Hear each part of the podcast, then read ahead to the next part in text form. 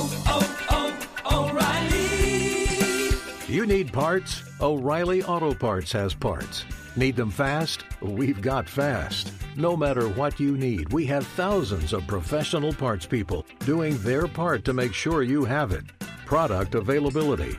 Just one part that makes O'Reilly stand apart. The professional parts people. Oh, oh,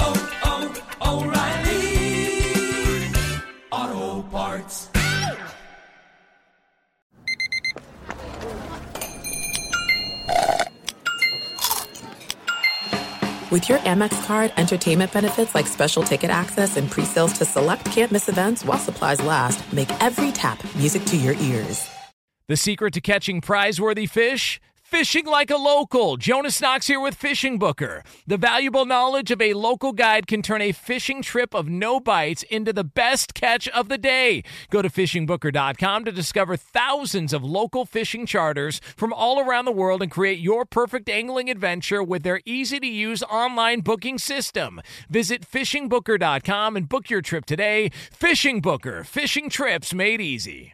Hey, it's Jonas Knox. Winter is coming. Heavy rain, sleet, snow, and ice. Are your tires up for the challenge? In the season's worst conditions, winter tires are a game changer. They elevate traction, control, and confidence. They sell only the best, like the full line of Hankook tires. Go to TireRack.com slash sports. Tell them what you drive. Your tires will ship fast and free to your one of over 10,000 recommended installers. TireRack.com, the way tire buying should be. This is the best of Outkick the coverage with Clay Travis on Fox Sports Radio.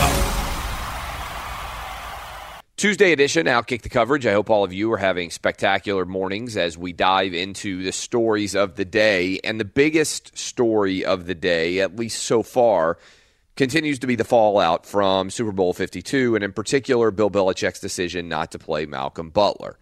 I think this story is exaggerated. Let me explain.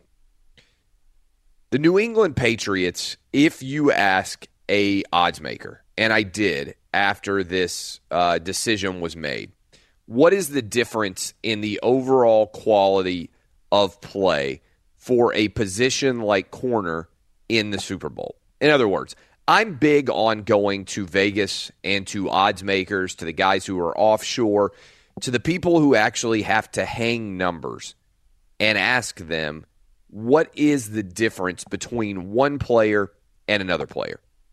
By and large, individual fans overrate injuries and overrate the impact of one player starting instead of another.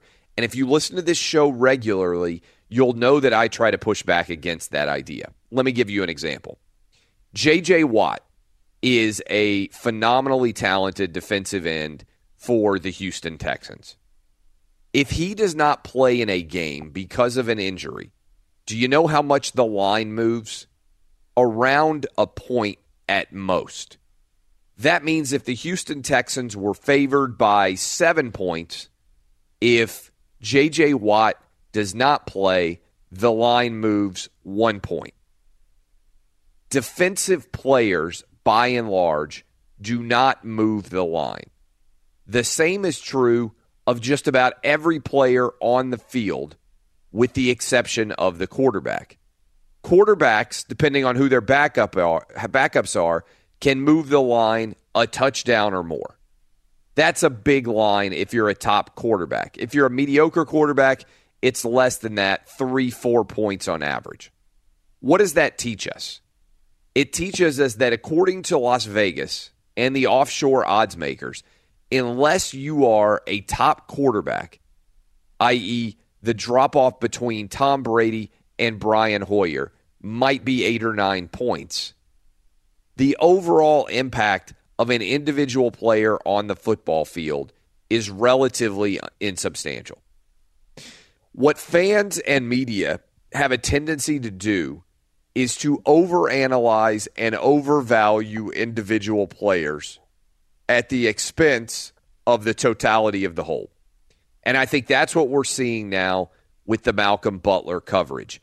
Everybody is up in arms over the decision of Bill Belichick not to play Malcolm Butler.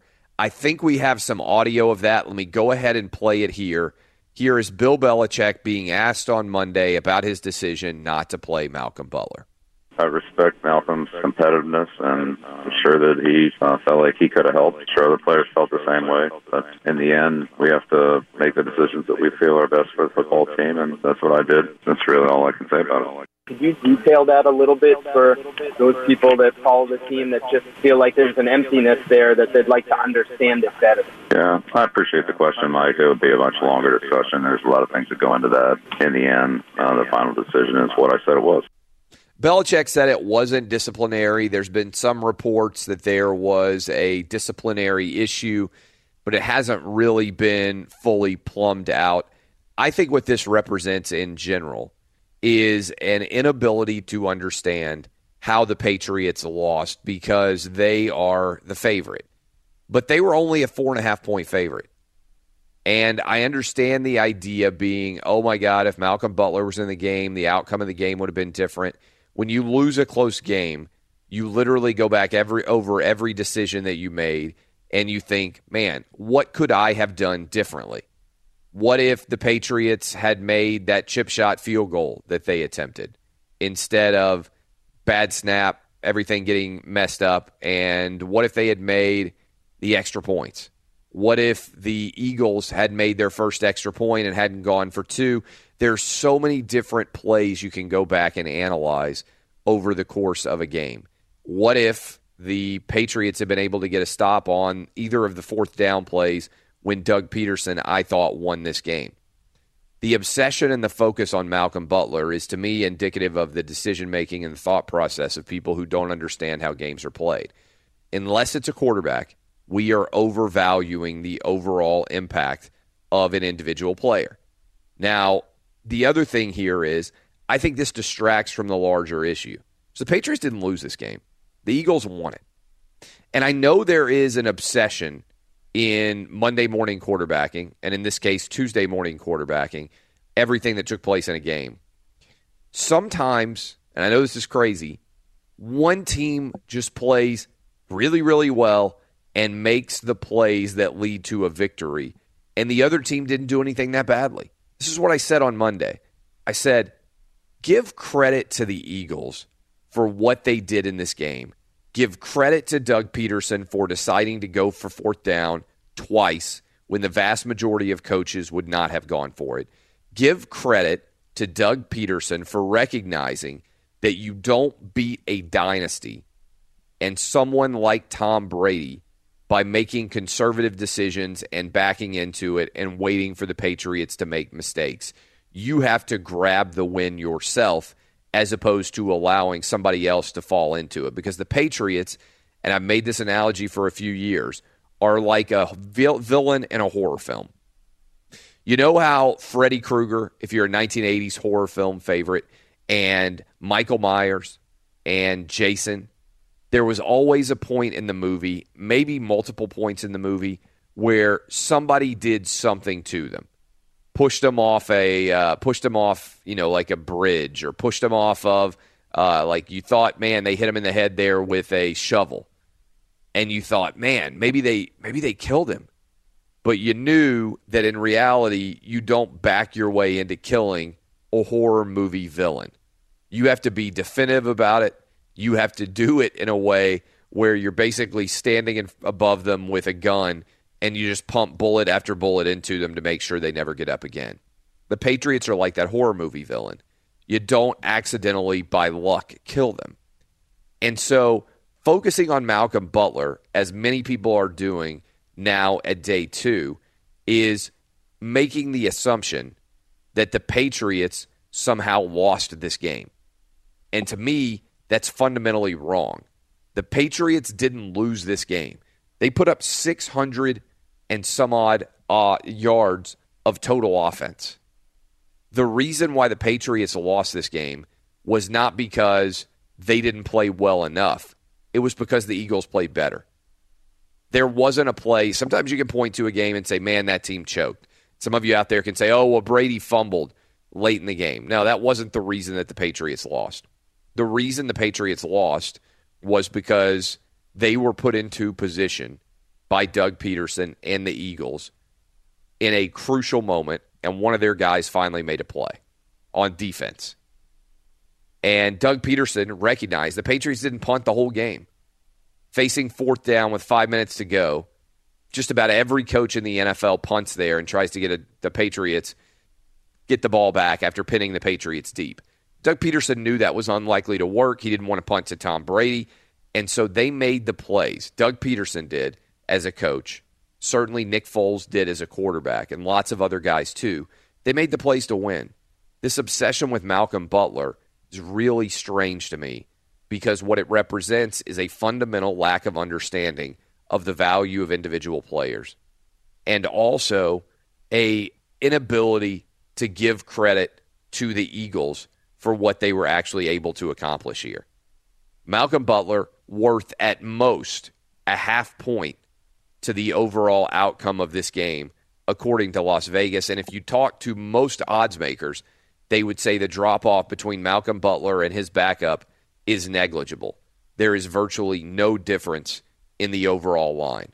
If everybody had known Malcolm Butler was not going to start, do you know what this, the, the outcome of this line, the forecast would have been? Patriots minus four and a half. It wouldn't have changed at all. And if it had changed, it would have changed at most a half point. So, one thing that I want you to do if you are a sports fan is be smarter about the way you respond to injuries and benchings. And I'll tell you, I learned this lesson several years ago when Todd Gurley, I believe it was, was ruled out with an injury. And I thought, my God, for the Georgia Bulldogs. And I think they were playing against Missouri. And I said, man, I got to get down as much money on this game as I possibly can. Without Todd Gurley, this Georgia team is in trouble. And I went in, I made the bet, and I thought, man, I'm awesome. I beat the line. I got this news on my phone. I immediately went in, I placed the bet, and man, I'm, I'm in good shape now. And what was wild about it was the line barely moved. I said, man, why is the line not moving? And it's because odds makers knew guy who was going to back up Todd Gurley was pretty good. This guy by the name of Nick Chubb who went on to become one of the best running backs in the history of the Georgia Bulldogs. And the guy who backed up Malcolm Butler is pretty good too. The impact is negligible. Be sure to catch live editions of Outkick the coverage with Clay Travis weekdays at 6 a.m. Eastern, 3 a.m. Pacific on Fox Sports Radio and the iHeartRadio app. Alex Marvez joins us now uh, to talk about all these stories and more. Let's start there, Alex Marvez. What happened with Malcolm Butler so far as you can tell? I, I honestly don't know. I'll be totally honest. If I don't know something, I don't know. I mean, we've had, you know, the, from obviously you've seen the media report. Bill Belichick is the dumbest coach alive now. You know, he's not so dumb because of Malcolm Butler. What I want to hear is from Malcolm Butler's camp what exactly happened, and we haven't really heard that yet. So, look, I mean, I don't think Bill Belichick is is you cut off your nose to spite your face. You understand what I'm saying? You're willing to make some sort of accommodations and changes. Remember the Wes Welker situation back about eight years ago when he was making cracks on Rex Ryan in his feet and you know, and, and that sort of thing, his, his foot fetish stuff, and you know, Wes Welker got benched for what was it, a quarter or a series, but he ultimately got back in the game. In this case, what happened with Malcolm Butler, and I think this, this, listen, all of the stuff with Malcolm Butler had been building, right? I mean, you think about what happened with Stephon Gilmore, the type of contract that he gets, and Malcolm Butler doesn't get paid. Well, maybe there's a reason the Patriots didn't want to pay Malcolm Butler. They didn't trust him. Thus, we move on. He won't play for them again, but this did hurt this team. And you know, the fact that they wouldn't play him in a situation where that defense was on the field as much as it was, it was pretty egregious but I don't have all the facts, so I don't want to say specifically what it was. Will Nick Foles be starting for the Eagles at quarterback week one of the regular season in 2018? Probably because I don't think Carson Wentz is going to be ready. I think they're going to take their time with him. You know, that's where we're at right now with Carson Wentz. you know, I, I think, listen, when you look at the contract and you look at the numbers, we have to think about this from an economic standpoint with Carson Wentz. Okay, you've got him under his rookie contract for at least three more seasons. Then we're talking franchise tags potentially for two more seasons. So for at least five more years, you have a quarterback under what should be a manageable number. Not necessarily the case with Nick Foles. He's got one year left on his contract, and then he's an unrestricted free agent. And you know, you're not. I don't think they're going to move on from Carson Wentz. Let's just put it like that. Nick Foles was was outstanding. Obviously, the best postseason, or Joe Flacco like postseason, if you will. Oh yeah, whatever happened with Joe Flacco? His play dropped the following season, and has continued to snowball down ever since. So in this case, I just think that they may now. The, the big question is this: How far along is Carson Wentz going to be in his rehab when the offseason begins? Are the Eagles made an offer that they don't want to refuse and they're willing to bring in another backup quarterback to do something else? But I think it all tied into Carson Wentz's health. Do you believe if you were making a decision right now, and you are the Cleveland Browns, you're the Buffalo Bills, uh, all these teams out there that don't necessarily have a proven quarterback, the Arizona Cardinals, if Foles is going to start, and there are a bunch more, obviously, the Jacksonville Jaguars, I could run through an entire litany. You guys know the Jets. You guys know who you are if you don't have a proven quarterback. if the assumption is that Nick Foles is going to start week one for the Eagles, um, that would theoretically mean that you can't try to get him traded, uh, can't make an offer for him, that the Eagles are not going to let him go. Because, like you said, and like I said to start the show off, not a lot of talk about Carson Wentz recovering from his injury. But given when that injury happened in December, it's unlikely he'd be ready to go in September. Um, would you rather? Let's play Would You Rather. Would you rather, if you were the Browns and it were possible and you couldn't get Kirk Cousins, would you rather draft Saquon Barkley thinking, you know what, maybe we can trade for Nick Foles once Carson Wentz is back healthy? Or do you have to just presume, if you're one of those teams now, that Nick Foles is completely off the market and make decisions as if you'll never have a chance to get him? Well, I mean, you know, a couple things here on this one. First, the teams that don't have a good draft position, they're the ones that have to look more strongly at veteran quarterbacks, right? In the case of the Cleveland Browns, if you really want Saquon Barkley and you really want a quarterback, well, you've got ammunition sitting there at number four to potentially move up to number two. You see what I mean? And you can Yeah. get both. It'll be like draft day come to come to real life. It, it'll be amazing. Get Kevin Costner to do the pick. That being said, you know, but if you're a team like Buffalo and, and you're sitting there, you're down, you got two picks, and and you know, and like in the early 20s, uh, you know, that's maybe when you really start you you evaluate Nick Foles. What did we see? But then that's another thing too. Are are the the Eagles to me? And kudos to them for winning this game and an amazing season, right? But are we looking at a team right now that's running the type of offense that the NFL is going to catch up on? I liken them to the 1999 St. Louis Rams. Greatest show on turf. NFL had never really seen it before, and you know they they obviously they won a Super Bowl with it, right? I mean they went from nowhere, four and 12 with Kurt Warner, all the way to winning a championship. Well, I think right now the Eagles are ahead of the curve with this offense. The, the play fakes, everything that they're doing. Eventually, the NFL is going to catch up on this, and that's what you have to ask yourself: Is Nick Foles only good in this type of system? Why didn't he succeed somewhere else? Is it the system or is it the player himself? And- that's one of these things these teams have to ask about drafting a quarterback. I just think the Cleveland Browns, they want their franchise guy for years to come. If you're John Dorsey, would you rather tether yourself to Nick Foles with some questions, or would you rather try to try to go and start anew with someone that you can mold as as a quarterback? And I think they'd rather go that route. And again, we're talking money at some point too here, Clay. Rookie contracts a lot better than having to spend oodles of cash on a veteran quarterback, especially if you're not sold on the vet. Where's Kirk Cousins going to go? We're talking with Alex Marvez. We do every single Tuesday. Where do you think Kirk Cousins ends up if you replace him bets right now? I mean, I, I, you know, Denver has been there's been so much smoke coming out of there, and I don't know if John Elway really has an answer at the position. Does he love Baker Mayfield? Does he love Does he love Josh Allen? Is he even going to have a chance to get one of these guys, Josh Rosen? I think that's a strong one. I mean, are we going to have a team that simply blows out the slot? If you're the New York Jets and you feel like you need to make a splash, and and you know you need that quarterback, are you willing to overspend? On Kirk Cousins. When I say overspend, we're talking twenty-eight and a half, twenty-nine million dollars a year, huge chunks of guaranteed money. I mean, and that's that's the one thing that we really don't know yet is is how much a team, if they are desperate at the position and they evaluate the free agent market, are they willing to blow out the slot and just say, hey, you know what, we don't care what the past precedent was. We needed a quarterback. Kirk Cousins is our guy. I don't see Arizona is really being a viable spot for him, at least the way that their salary cap situation is. The Jets have a lot of room. Denver can make room. I don't think he's going to Buffalo. And remember, too, he's going to want to go to a place that he feels he can win, right? I mean, I, I just I think that's part of it as well. And there are just some franchises that don't have a track record of winning, so he may not go there. What do you think ends up happening with Rob Gronkowski? I mean, there's a lot of talk about maybe this is the last ride for Belichick and Brady. That seems to have faded substantially. And instead, a lot of talk coming out of the Super Bowl was about Gronk saying, you know, I'm not 100% sure. Uh, he's obviously taken a beating over the years. How many more years does Gronk have? Because that's not somebody that's been talked about very much. No, it really hasn't. And remember, he came into the NFL, I believe, about 20, 21 years old. He was an early entry junior out of Arizona who was already coming off a back surgery. It's why he didn't get drafted in the first round. He fell to the second round because of the medical. And he is just he has taken an absolute beating during his NFL career. But you know, I think there's there's he realizes this too. He's made a lot of money. WWE has a lot of interest in trying to sign him. I know that he's a fan. By the way, Clay, could you imagine if Rob Gronkowski became the commissioner of the new XFL? And they tried to put and they tried to make him the face of this league, right?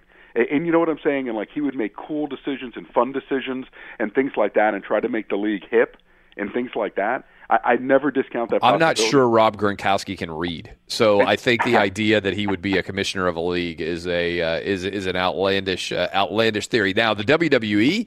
I could totally see Rob Gronkowski making a killing in the WWE. I mean, he's big, he's tough. He's smart, you know, in the way that he can kind of play. Like I can see him standing out there with a mic and playing the crowd. Like he's a great reader of scenes. That audience would love him, right? The beer swilling, you know, like huge mammoth man. Like I could see him being Dwayne Johnson like The Rock in terms of his ability to play a crowd. And that's a rare talent. So that actually, I can see him also enjoying that as much or more. And obviously, he's been in the ring for a few different uh, events over the years. That makes a lot of sense to me.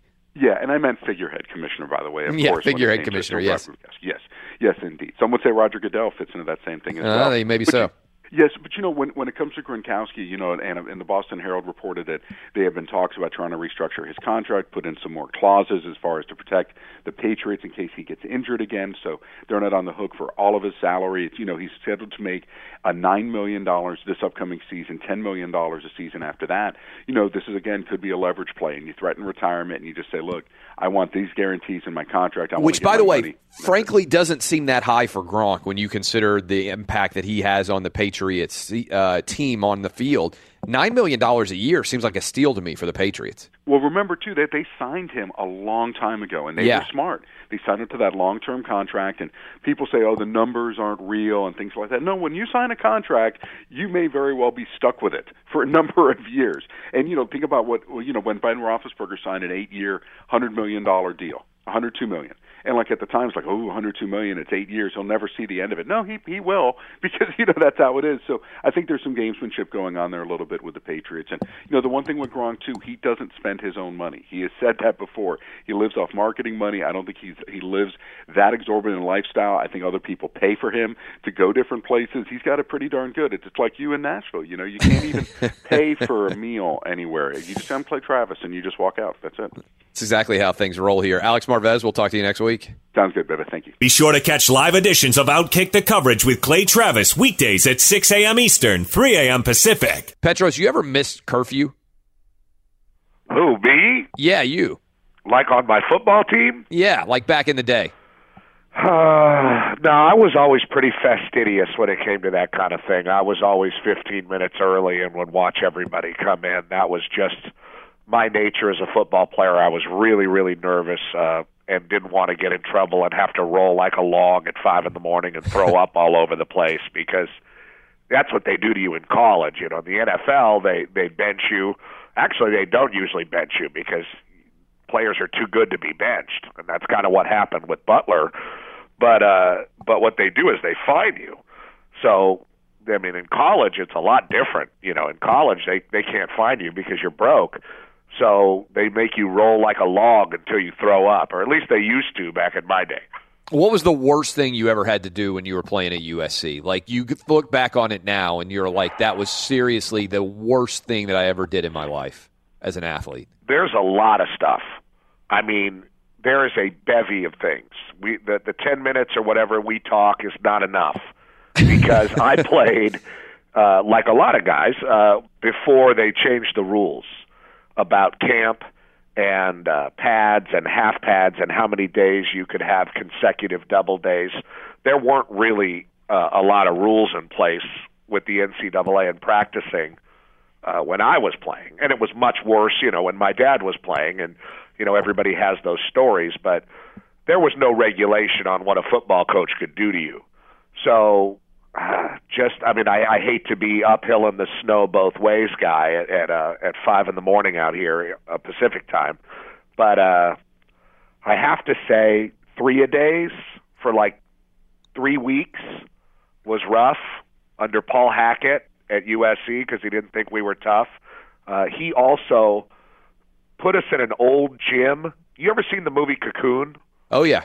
Okay, this is the same gym building that the pool is in Yes. uh, at USC. So it's really an ancient, you know, hundred year old building, and uh, they closed all the windows, turned the heater on in the uh, basketball court there, and made us run the court until guys literally were throwing up on the court, and other guys were slipping and falling Oh.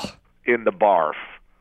And they were just basically, you know, for hours, they were just trying to run people off the team because the new coach had taken over, and there was nobody to stop him. It was a whole. Maybe someday I'll write a book about that. It was a it was winter of 1998 with El Nino putting in work, and uh, I don't think I don't think a lot of people have experienced that ever since. so imagine that now. That's winter of '98, not that long ago, right? Like 20 years ago, basically. Um, which, by the way, seems like I can't believe it's 20 years since 1998. But let's just pretend that that's not a big deal and that, that the world's not gone to hell since 1998. But let's pretend that if you had had like a, a phone and you had been able to record something that was going on in that room, is there any doubt that the entire coaching staff gets fired in 2018 over something like that? no, Zero doubt, right? No, zero doubt.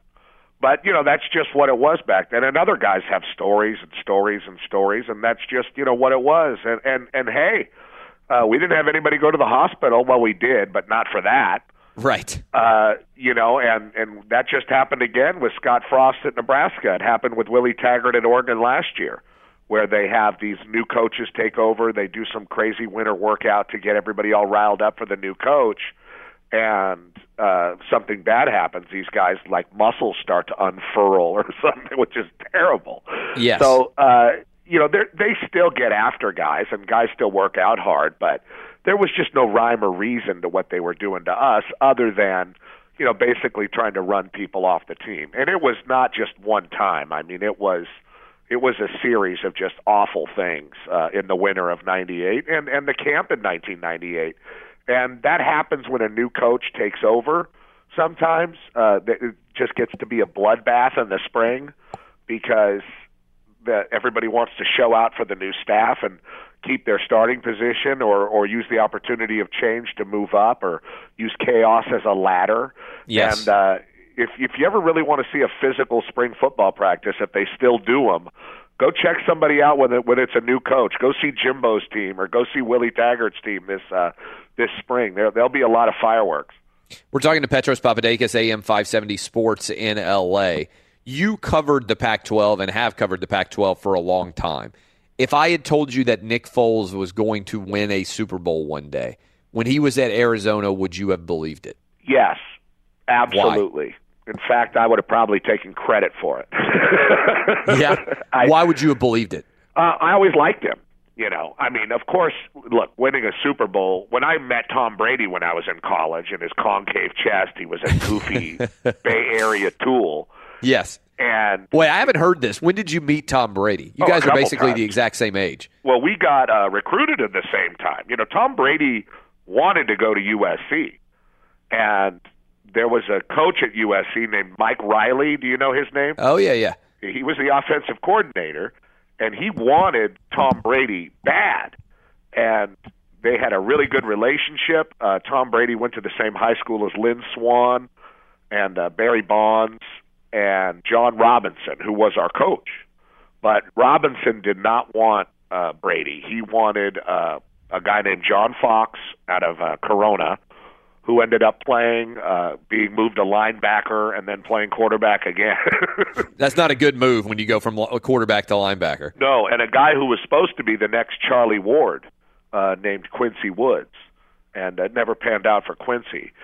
So uh, basically, USC should have had should have been my teammate, uh, but he was being recruited at a game that I was being recruited at. I remember meeting him there, and his his best friend from high school was the first baseman in USC baseball and he used to come and visit him. So we'd see him all the time, and he was just a goofy. He he was happy to be with us. Let's put it like that.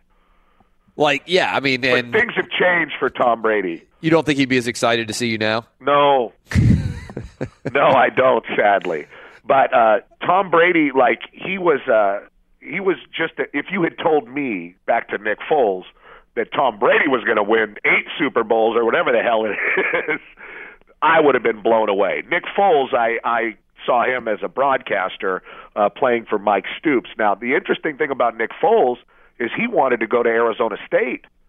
You know, he didn't have any Texas offers, and he wanted to go to Arizona State, but Dirk Koetter got fired, and the new coach, Dennis Erickson, didn't want him. He ended up signing at Michigan State, leaving Michigan State, and ending up at Arizona to play for Mike Stoops.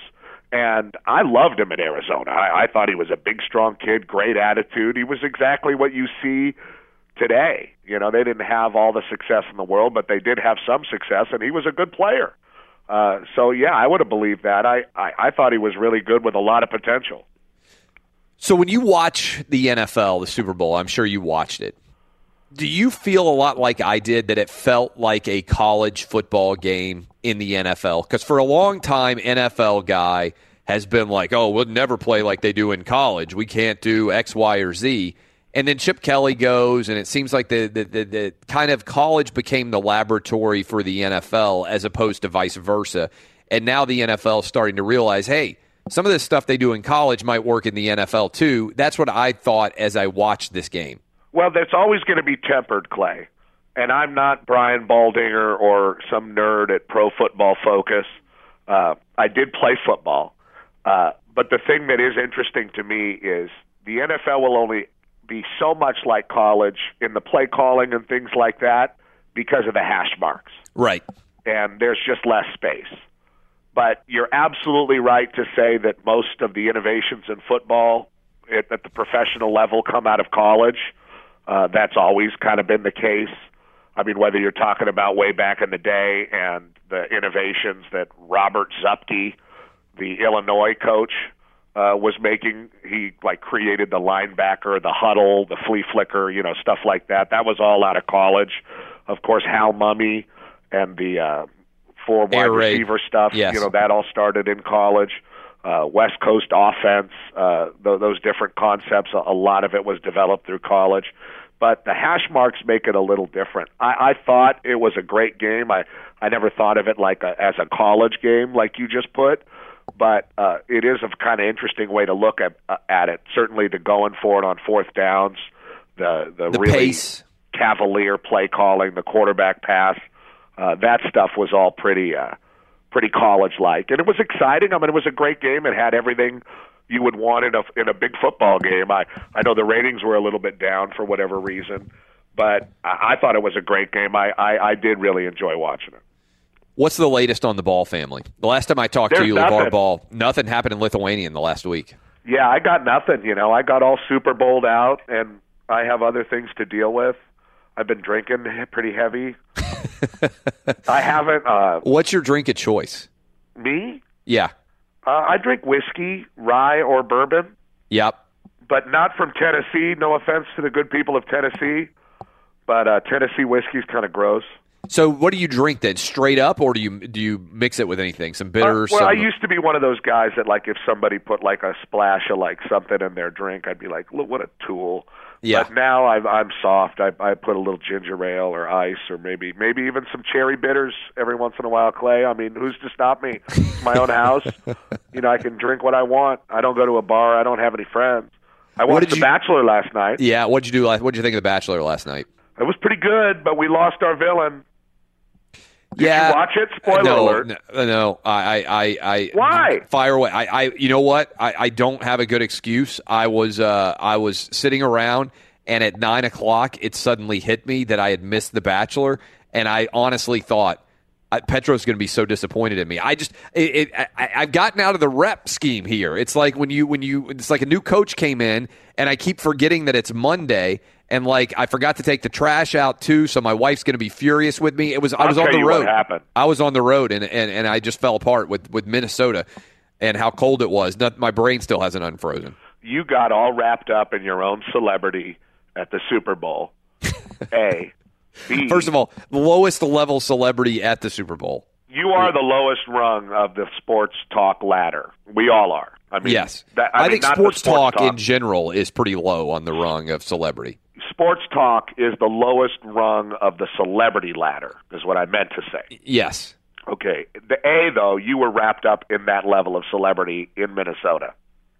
You know how? So, you, by the way, let me say this: Do you know how little of a celebrity you feel like when it's 4:30 a.m. It is pitch black. It could be, by the way, any time, right? It could be like 10 o'clock at night.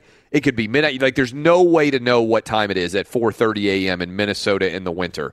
And you roll out of bed and you look at your phone and it says that it is minus eight outside. I cannot tell you how little I wanted to get out of bed and go downstairs and go to work on a Friday morning after a few hours of sleep to see that it's minus eight outside. There's no worse feeling, really, than to know you have to go outside into minus eight degree, even though it's not like I'm working outside. I just had to walk outside and get into a car in minus eight. I can't imagine working outside all day. Well, based on your Twitter, uh, I saw that tweet, uh, and you always are so freaked out if it's cold. Oh, I'm I'm anti-cold. I I despise you say that living in Southern California, like as if, and you go to Hawaii on vacation, as if you're in the Arctic ice fishing. or Hey, I travel for work, dude. I did a game at Washington State when it was 10 degrees this year, but I didn't sit there and talk about it like it's some big shock that it's cold in Minnesota in February, like it's some kind of breaking news.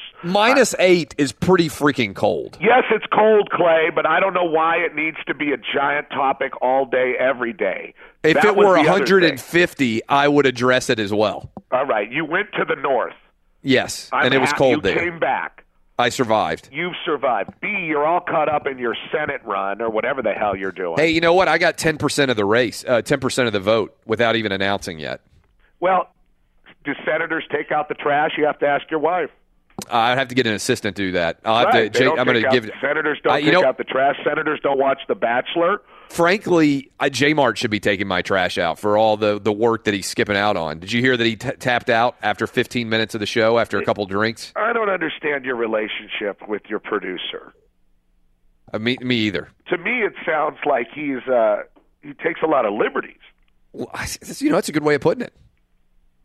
Yeah, I mean, I, I mean, I don't know what to say beyond that, but you know, I don't know the d- dynamic of your show. It's pretty early out here. it is pretty early. Um, so, Bachelor. Yes, it was terrible. We lost our villain, Crystal. Uh, there was a two-on-one date, and there was a there's this girl Clay that's really into taxidermy. Oh, wow. I didn't know that still existed. Taxidermist, Yeah. Which to me would be pretty impressive. Like a twenty-year-old girl that can like you know make a bear reanimated. I didn't know they still did taxidermy, honestly. Like, so They she does it in her own, like has- her house?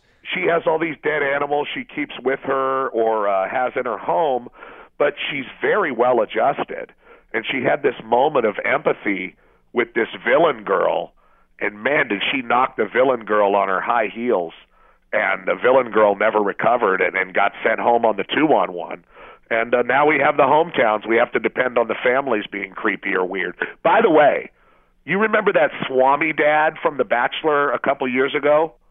Oh, yeah, yeah. Remember Swami Dad? Yes. The the Rachel season. Yes. And the guy's dad was a Swami. yes. He became a Swami. yes. Did you see the Swami standing behind Bill Belichick at the Super Bowl? No. Did you see the mystical Swami? Oh no, I you know, I was at a party and it's hard to keep tabs on everything that's going on when you're at a party. So I always feel like I should just watch the Super Bowl by myself in like a chamber so that I don't miss anything at all. I can't hear anything. There's kids running around, you know, like it's just kind of a total zoo at a Super Bowl party. I thought I was seeing things because I was at a Super Bowl party and I thought, you know, because the Patriots were in their time of need, there was like this suddenly this mystical zombie, uh, or excuse me, Swami, on the sideline. And uh, I was like, who's the Swami? And then I Googled it and I just got a bunch of pictures of Chris Berman and Bill Belichick. but if you put it on Twitter and write Swami uh, Patriots, you go on the, it shows there's a shot and there's a Swami on the sideline. And I don't know what the hell he's doing, or, or, or if he just appeared, or if he's a genie, or, or, or what, or a Sikh, or what the hell. Oh my god, that's amazing. You Petros, check it out. I will check it out. We'll talk to you next week. Goodbye. oh, oh, O'Reilly. You need parts? O'Reilly Auto Parts has parts. Need them fast? We've got fast. No matter what you need, we have thousands of professional parts people doing their part to make sure you have it. Product availability. Just one part that makes O'Reilly stand apart. The professional parts people. Oh, oh, oh,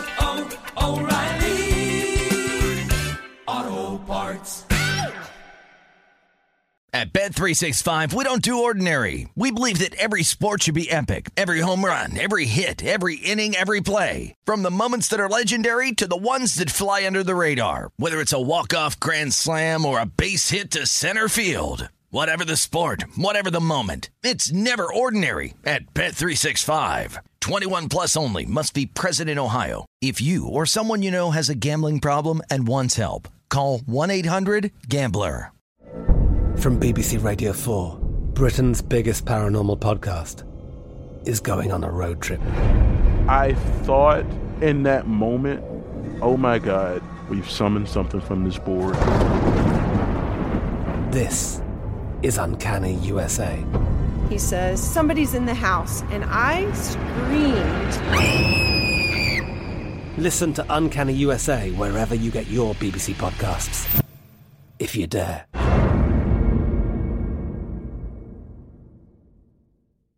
Hey, it's Jonas Knox. All right, game off. We got to pause here to talk more about Monopoly Go. I know what you're saying, flag on the play. You already talked about that, but there's just so much good stuff in this game. In Monopoly Go, you can team up with friends for time tournaments where you work together to build up each other's boards. The more you win together, the more awesome prizes you unlock. And there's so much to get. Unique stickers you can trade with friends to complete albums for big prizes, cool new playing pieces to travel the boards with, hilarious emojis for taunting friends when you smash their buildings or heist their vaults. Plus, Monopoly Go feels new and exciting every day with constantly changing tournaments and challenges. A ton include their new unique mini games like digging for treasure or a robot pachinko machine. And there's always new timed events that help you win big like massive multipliers for everything you win or rent frenzies. There's always something fun to discover in Monopoly Go, so get off the bench and go download it now free on Google Play or the App Store. Game on!